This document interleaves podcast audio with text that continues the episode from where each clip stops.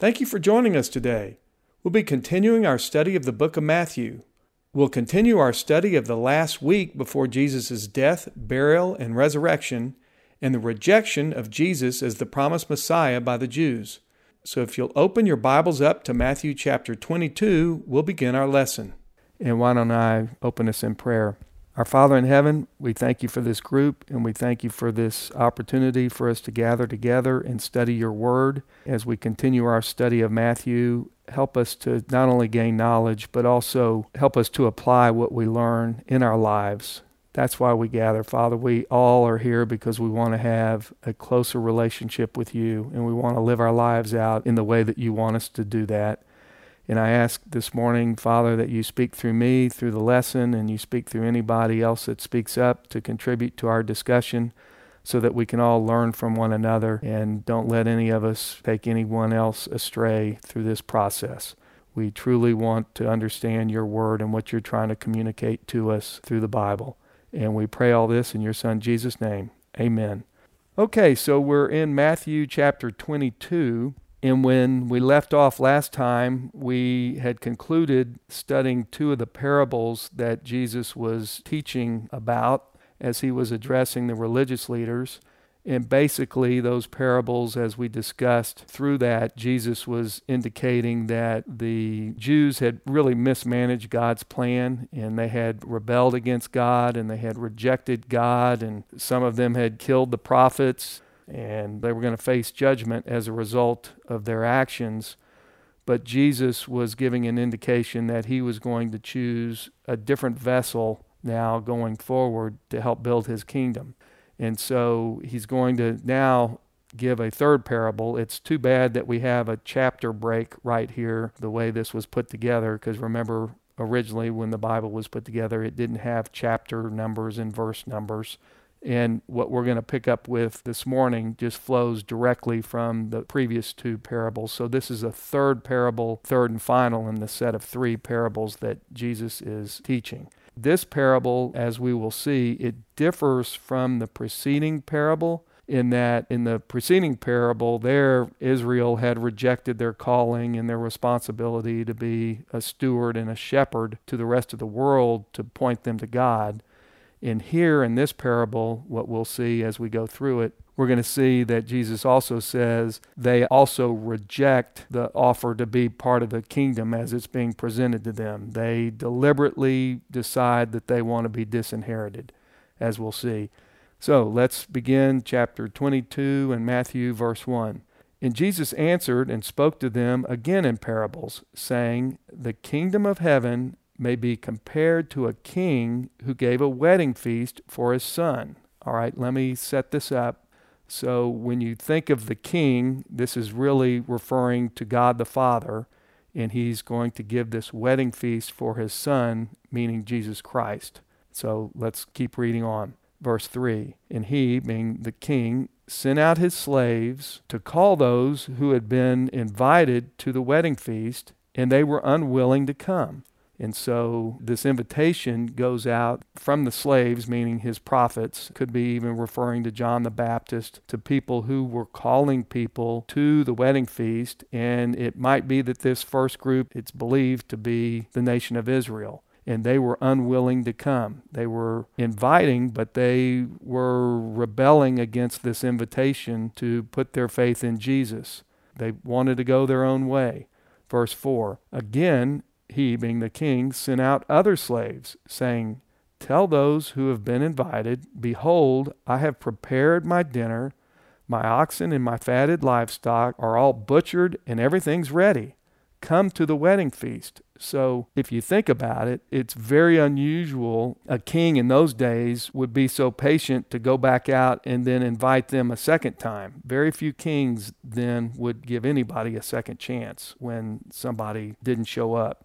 This shows God's patience with the nation of Israel. Even though they initially rejected the invitation, He sends them out again to go invite them. And He's saying, Please come honor my son. And it's a responsibility and a blessing, but please come to the feast.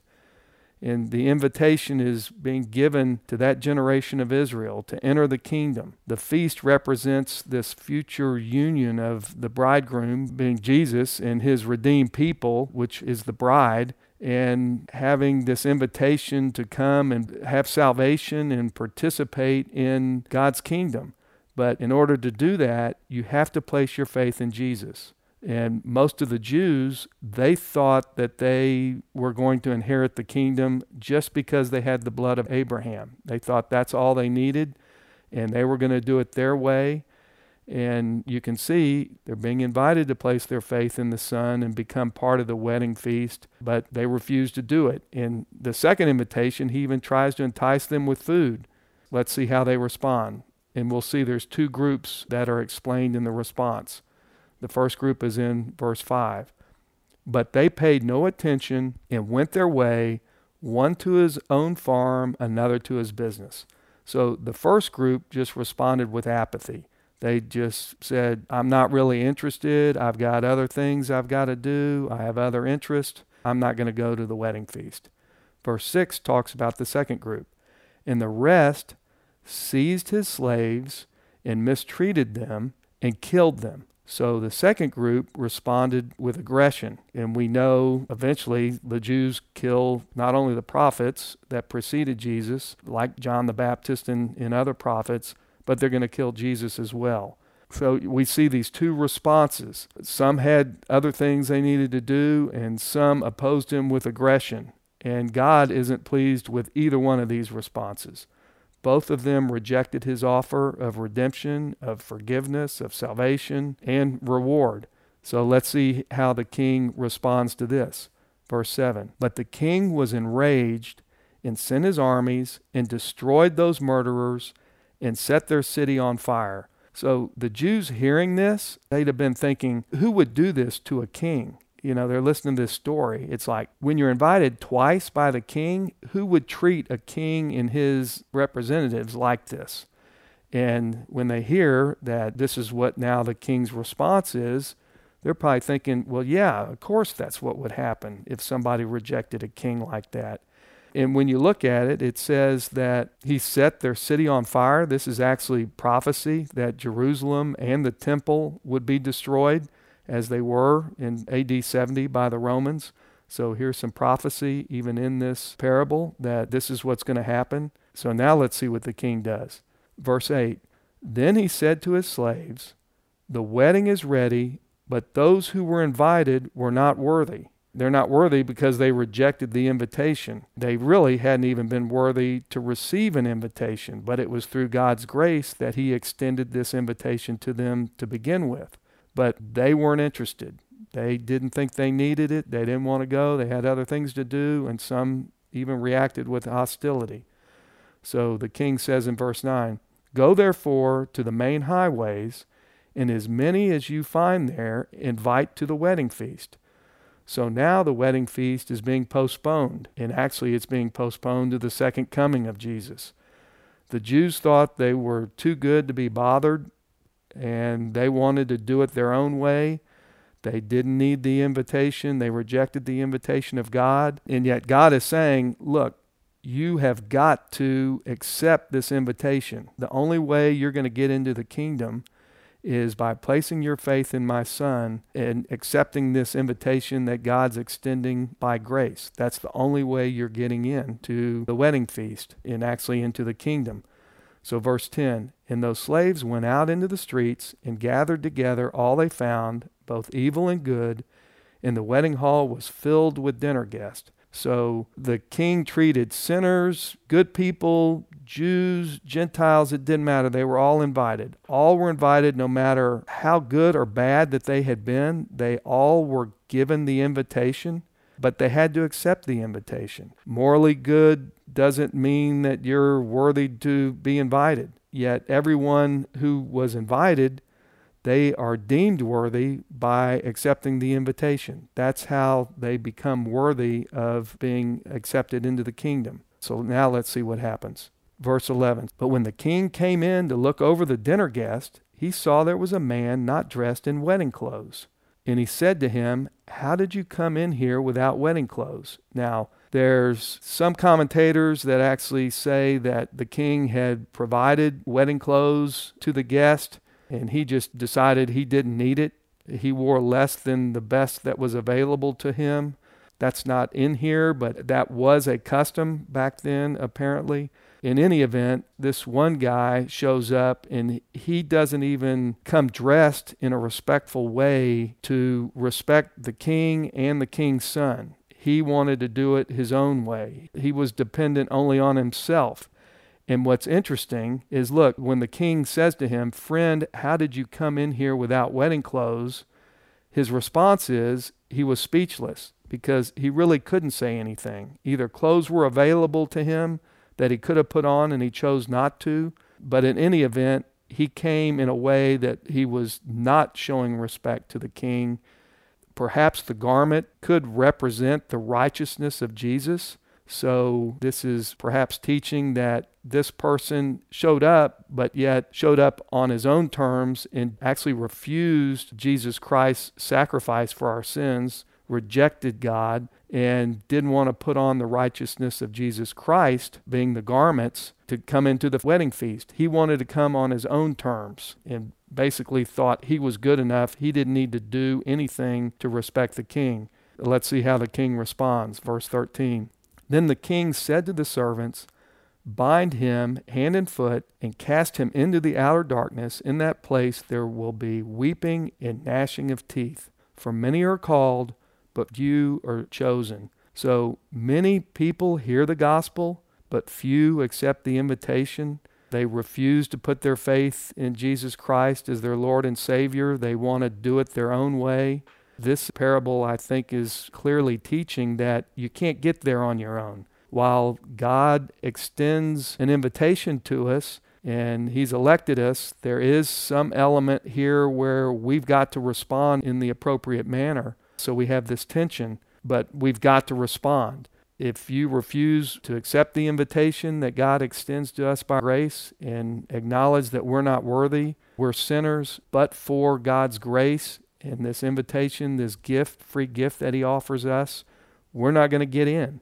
And of course, this would just really infuriate the religious leaders and the Jews because they think, well, I'm in just because I've got Abraham's blood. Verse 15 Then the Pharisees went and counseled together how they might trap him, being Jesus, in what he said, because they're really irritated now. They truly want to get rid of this guy. There are many people who just want to earn salvation on their own terms. It's really our response to this invitation that is what gets us into the kingdom. Verse 16. So, this is the group of Pharisees, religious leaders, the folks who really supposedly are the ones that have learned the scriptures. And they sent their disciples to him along with the Herodians. Okay, let me tell you who these people are. Let me set this up first. Uh, we've talked about this before, but just to refresh your memory. Remember, the Pharisees are religious leaders. One of the things they did is they opposed Roman rule in Israel. They couldn't stand having the Romans in authority over them. They were looking for a conquering king to come and destroy the Romans so that they would be in power again. The Herodians, this is a political party basically that supported Roman rule through Herod. So you've got that group. And they didn't really like the Pharisees. They didn't like each other, these two groups. And we've got the third group that we've talked about, and we're going to talk about further even today. The Sadducees are another group of religious leaders. They have some different views than the Pharisees, but they're also part of the Sanhedrin Council. And they really didn't get along with the Pharisees either. You can think of the Sadducees as more of the aristocratic type, maybe more wealthy religious leaders, and the Pharisees primarily were like more of the common man. But they definitely had different views, and I'm going to get into some of that in a minute. What we're going to see is even though we have these three groups that really don't get along, they're all going to come together to crucify Jesus. Of course, they all knew that Herod would want to kill anyone who was saying they were king. So they're trying to trap Jesus here in these next couple of little questions they ask him. So let's watch what happens. Verse 16 They sent their disciples to him along with the Herodians, saying, Teacher, We know that you are truthful and teach the way of God in truth and defer to no one, for you are not partial to any. First of all, what they're saying here is all truthful. They're all true statements, but they didn't believe it. They're just using hypothetical flattery, really, to try to trap Jesus. The truth is, they really believe that Jesus is a heretic, and they're trying to set a trap for him. And they're calling him teacher. It sounds like they're looking up to him, but they're not at all. They're trying to trap him. So here comes the trap they try to set. Verse 17 Tell us, therefore, what do you think?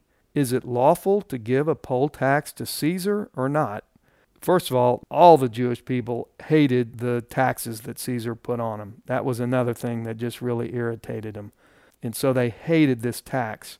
They're trying to trap Jesus here because if Jesus said yes, then Jesus is showing partiality to the Herodians and to Rome. Herodians supported Rome. And so they knew that that would then upset any of Jesus' followers who were Jewish because they hated the tax.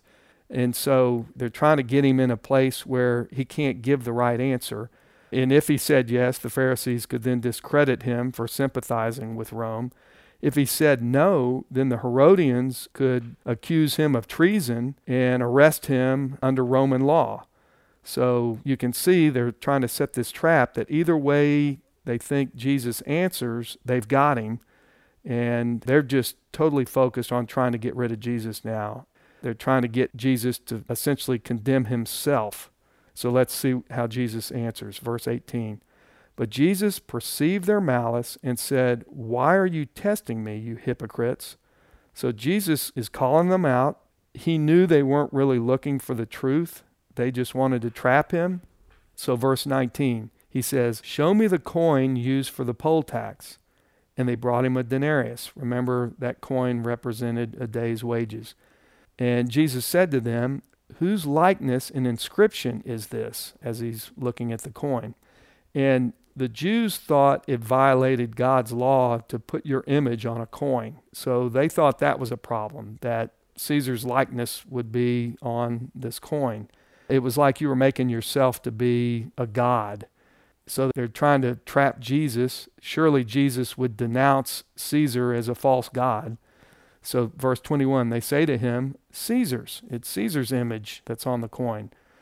Then Jesus said to them, Then render to Caesar the things that are Caesar's, and to God the things that are God's. So he's saying that there's two positions that are not in conflict, that both God and the civil government are there, they're valid authorities. God has put the civil government in place and give to each what they are due. There's no conflict here.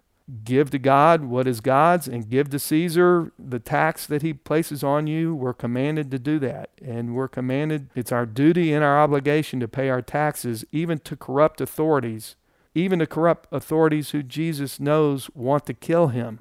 We're being told right here this is our obligation to do this. In fact, hold your place right here.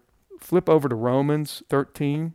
Let me show you something. We've looked at this before, but while we're here, particularly given our culture where we are right now with everything that's going on and just the way this country is so divided. Chapter 13 in Romans, verse 1, it says, Let every person be in subjection to the governing authorities for there is no authority except from God, and those which exist are established by God. So that's saying that God is in control. He places anybody who is in authority, doesn't matter what country they are there, doesn't matter the outcome of any election, that God has placed whoever it is there, and we are to submit to the governing authorities. That's what we are called to do, unless it is in direct conflict with something in Scripture. And if you skip down to verse 5, wherefore it is necessary to be in subjection, not only because of wrath, but also for conscience sake. For because of this, you also pay taxes, for rulers are servants of God, devoting themselves to this very thing. Render to all what is due them, tax to whom tax is due, custom to whom custom, fear to whom fear, honor to whom honor. So I just wanted to touch on that given the divisiveness we see in our culture today. You don't see anywhere in the Bible where you see people out revolting against the authority. We are to pray for our leaders and we are to be in subjection to them. They are placed there, even the bad ones. Look at the history of Israel. They had good leaders, they had bad leaders. God worked through all of them. And they were there because God put them there and gave them that authority. So I just thought I'd touch on that. Maybe we can discuss that a little bit when we open up for discussion. Okay, let me go back over to Matthew. Verse 22. In hearing this, they marveled, and leaving him, they went away. So here Jesus wins again, and the Pharisees leave. Jesus has answered in a way that they weren't able to trap him, so they leave. So now the Sadducees are going to come in. They think, okay, the Pharisees didn't get him, we can get him. Verse 23. On that day, some Sadducees who say there is no resurrection came to him and questioned him. So let me set this up because this is going to be about the resurrection. The Pharisees and Sadducees had different views on life after death. Pharisees believe there's life after death. There's scripture I can point to, Psalm 16. I'm going to give you another one here in a minute there's plenty of scripture in the Old Testament that points to life after death and resurrection. The Sadducees did not believe in life after death. And the reason for that is their belief of the Old Testament is that the Pentateuch, the first five books of the Bible, that's where the authority is. Because they didn't see any reference in the first five books of the Bible to life after death or resurrection, they viewed that it didn't exist. There is no life after death. They viewed that the rest of the Old Testament, while it had authority, it didn't have the authority of the first five books and was really more like commentary on the first five books of the Bible. Okay? So the Sadducees don't believe in resurrection or life after death. So they're going to try to use this in a way to trap Jesus. By the way, if you wonder what Pentateuch means, Again, that's what they call the first five books of the Bible. Penta means five, and Tuch means scrolls. So remember, the books of the Bible were written on scrolls, so it just means five scrolls. Thought you might want to know that. Okay, so let's see how they're going to try to trap Jesus. They came to him and questioned him, verse 24, saying, Teacher, Moses said, again referring to the Pentateuch, if a man dies having no children, his brother, as next of kin, shall marry his wife and raise up an offspring to his brother.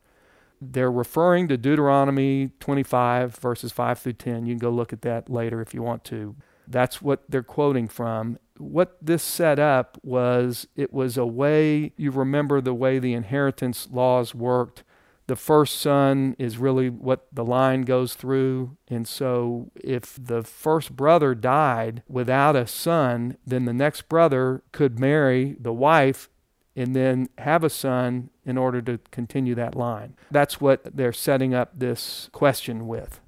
Verse 25 Now there were seven brothers with us, and the first married and died, and having no offspring, left his wife to his brother. So also the second and the third down to the seventh. And last of all, the woman died. In the resurrection, therefore, whose wife of the seven shall she be? For they all had her. So remember, the Sadducees don't even believe in life after death.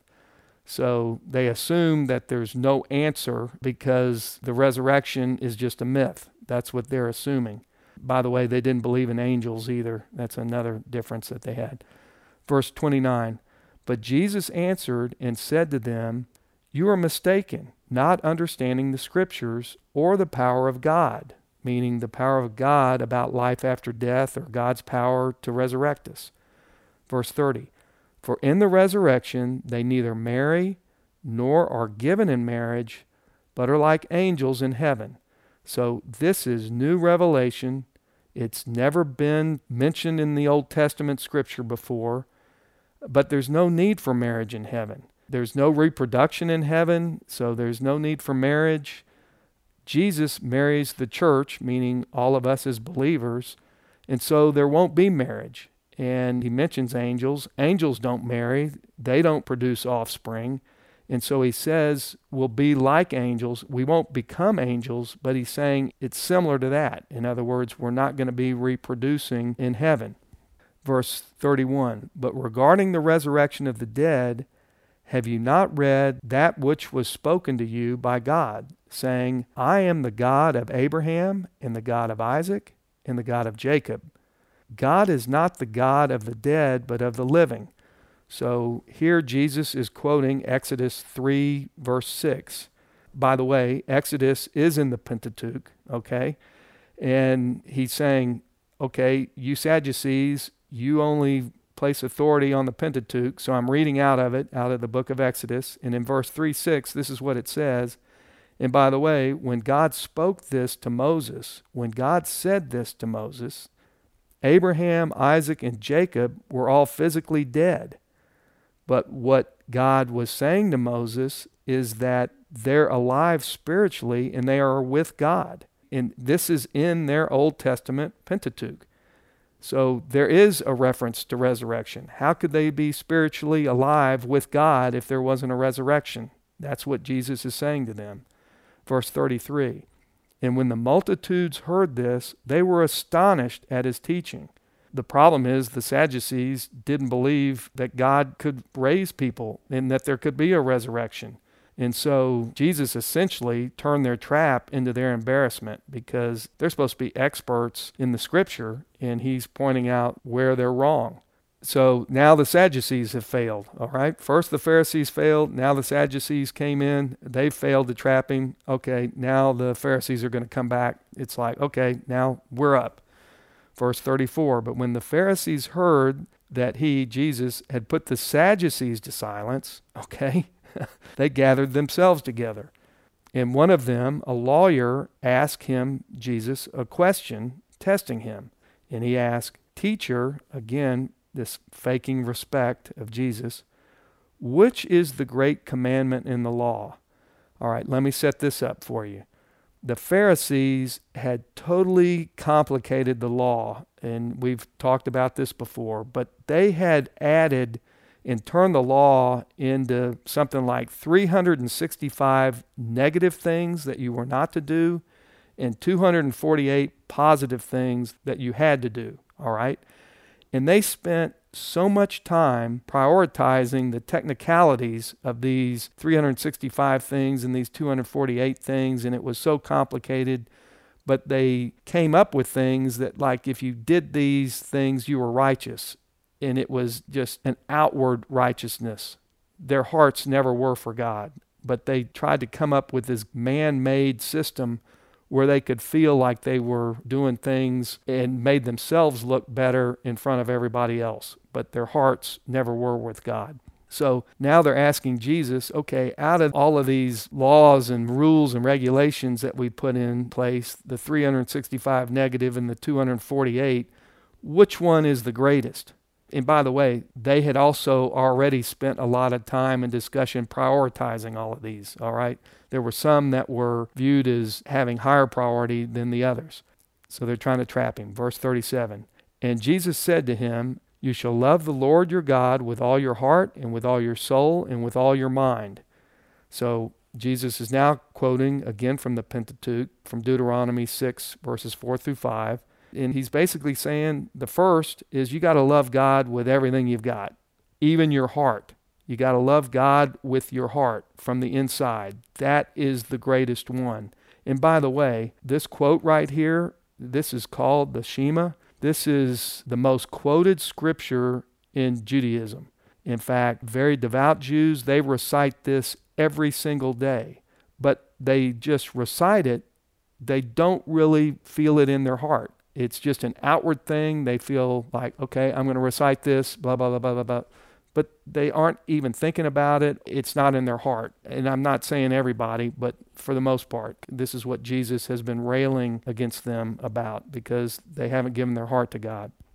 Verse 38 This is the great and foremost commandment. Verse 39 And a second is like it you shall love your neighbor as yourself. Okay, Jesus is drawing from Leviticus 19:18 again from the Pentateuch. Jesus is saying these two commandments, you can't separate them. It's impossible to love God without loving people. And the second one is actually harder because it involves people. It's not just, you know, my relationship with God, we have to love others instead of ourselves. And we're called to serve them, everyone. We're to love everyone. Love God, love everyone else. Verse 40, he says, On these two commandments depend the whole law and the prophets. So he's saying every Old Testament teaching, every command, everything that's in the Old Testament, remember the New Testament isn't written yet, everything is fulfilled when we do these two things. Verse 41 Now, while the Pharisees were gathered together, Jesus asked them a question. So now Jesus is going to go on offense. And he's basically going to say, if you're wrong about Jesus, then you're wrong about everything. So let's watch what he asked them. Verse 42. He says, What do you think about the Christ, the Messiah?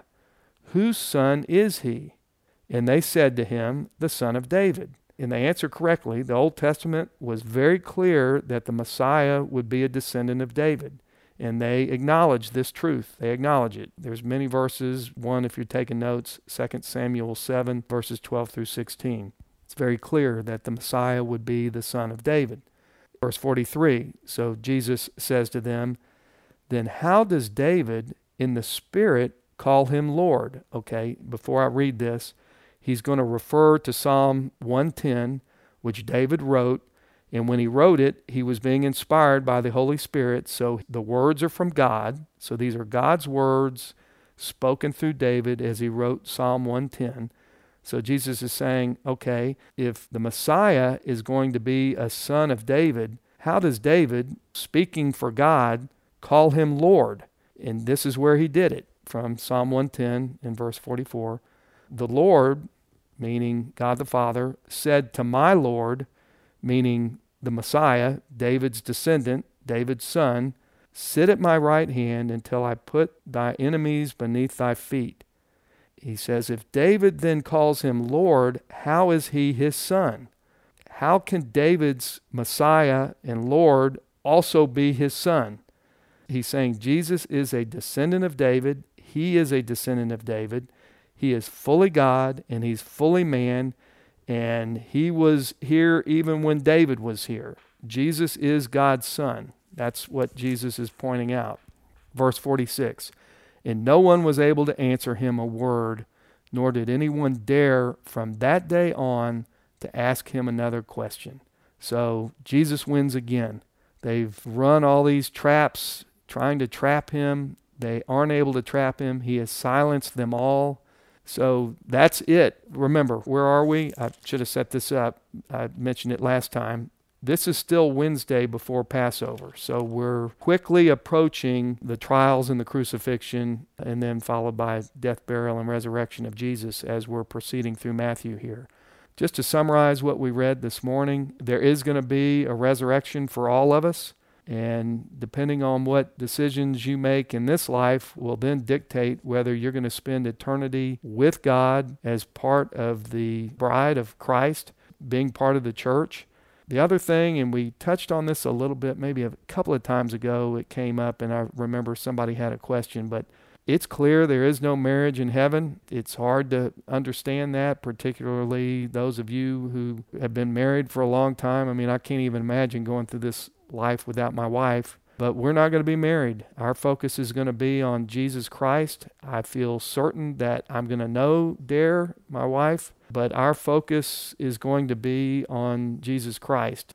It's also clear from what we read you can't be in the kingdom if you reject the Son. A lot of people in our culture today believe all roads lead to God. Well, they may all lead to God, but they don't all lead to eternity with God. There is going to be a judgment for everyone and if you reject the Son, you've chosen your path. You're going to be eternally separated from God. And finally, we are to pay our taxes to the government, obey our leaders, submit to them, and then give to God what He asks of us. Of course, if we're ever asked to do something totally counter to what is written in Scripture, no, I can point to Scripture that says we don't have to be obedient to the government in that case. We're not to complain and moan and talk about our government leaders. God put them there, and to dishonor them is to dishonor what God put in place. So, with that, let me open it up for questions, discussion. How do we apply this in our lives today? Hey, Larry, I do have a question. Jumping back to Romans 13:3, I'm paraphrasing a little bit, but it looks like 3 through 5 has a little bit of a social contract where it says essentially if you do good, you'll receive the approval of the rulers, but if you do evil, you'll incur God's wrath. Is there an implication there if that sort of social contract breaks down, or is the idea that you know, there's examples in the Bible of Pharaoh, for example, who was an evil ruler, and obviously the uh, Romans that put Jesus to death. But I'm just curious about that Romans 13, 3 through 5. Yeah, I think what it is really talking about is that as Christians, we are to live our life differently from everyone else. And if we're out causing trouble and fighting the governmental authorities, then the government is going to take retribution against us for doing that. Okay? They just are. And when they do that, we're going to be taken off the battlefield. We're not going to be able to continue to help build the kingdom we're not living our lives in a way that God has called us to do, which is submit to the authorities that God has placed above us. We aren't to fight the authorities. Now, it is different if they're asking us to do something. Like if we were compelled, let's say a law is passed that says we've got too many people in America, and so if your wife is pregnant, when that baby is born, you got to kill it. Well, that is so counter to what's written in the Bible I think there we don't submit to that. So I'm just giving that as an example.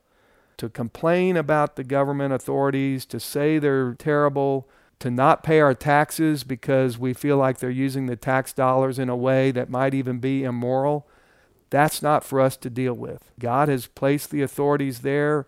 When they tax us, we're to pay our taxes and move on. They are going to have to answer to God with what they did with their authority that God placed them in. But the Bible says all power comes from God. So those in authority who have power, that comes from God. And it's how they've used it. They're going to have to answer for it. But our role isn't to cause trouble. We are to live our lives in a godly manner. Don't fight the authority that is above us and submit.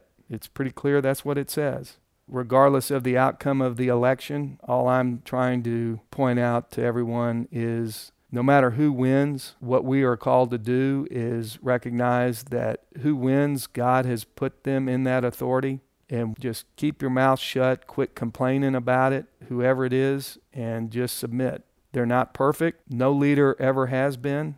You're not going to find it. I mean, go back to King David. Look what King David did. God calls him a man after his own heart. Yet look at the sin he had in his life. He, he killed somebody and he had sex out of marriage and God took his first son from him because of it. Nobody's perfect, but we are to submit to whoever is in authority and pay our taxes and don't whine and complain about it.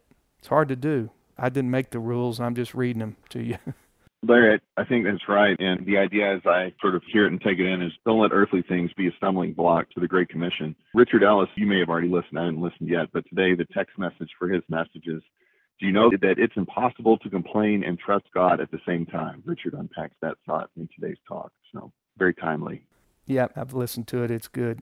And talking about podcast, if you're interested, John MacArthur's series for the last two weeks has been on this topic submitting to the government. How do we as Christians submit to the government when so many laws are counter to the Bible? So if you're interested in that, Best way to get both of those, by the way, I've mentioned this before, but I'll tell you again. On your phone, go to the App Store and it's free. It's called the One Place Church app. And when you subscribe to it, no cost, every day you will get different podcasts. You don't get them all. You go on there and you find who you want to listen to. And both Richard Ellis is on there every day, as well as John MacArthur, as well as Chuck Swindoll, a whole bunch of people. It's a great place to go it's called One Place for that reason. So, little advertisement. This Bible study is not on there. so, it can't be that. right. Thank you for joining us today. I'd love to hear from you. If you have any questions or comments, you can reach out to me at larryo'donnell.com. You can also sign up to receive this podcast and my weekly blog by sending a text to 56316, type Larry in the text box, and hit send. I hope you'll join us next time as we continue our study.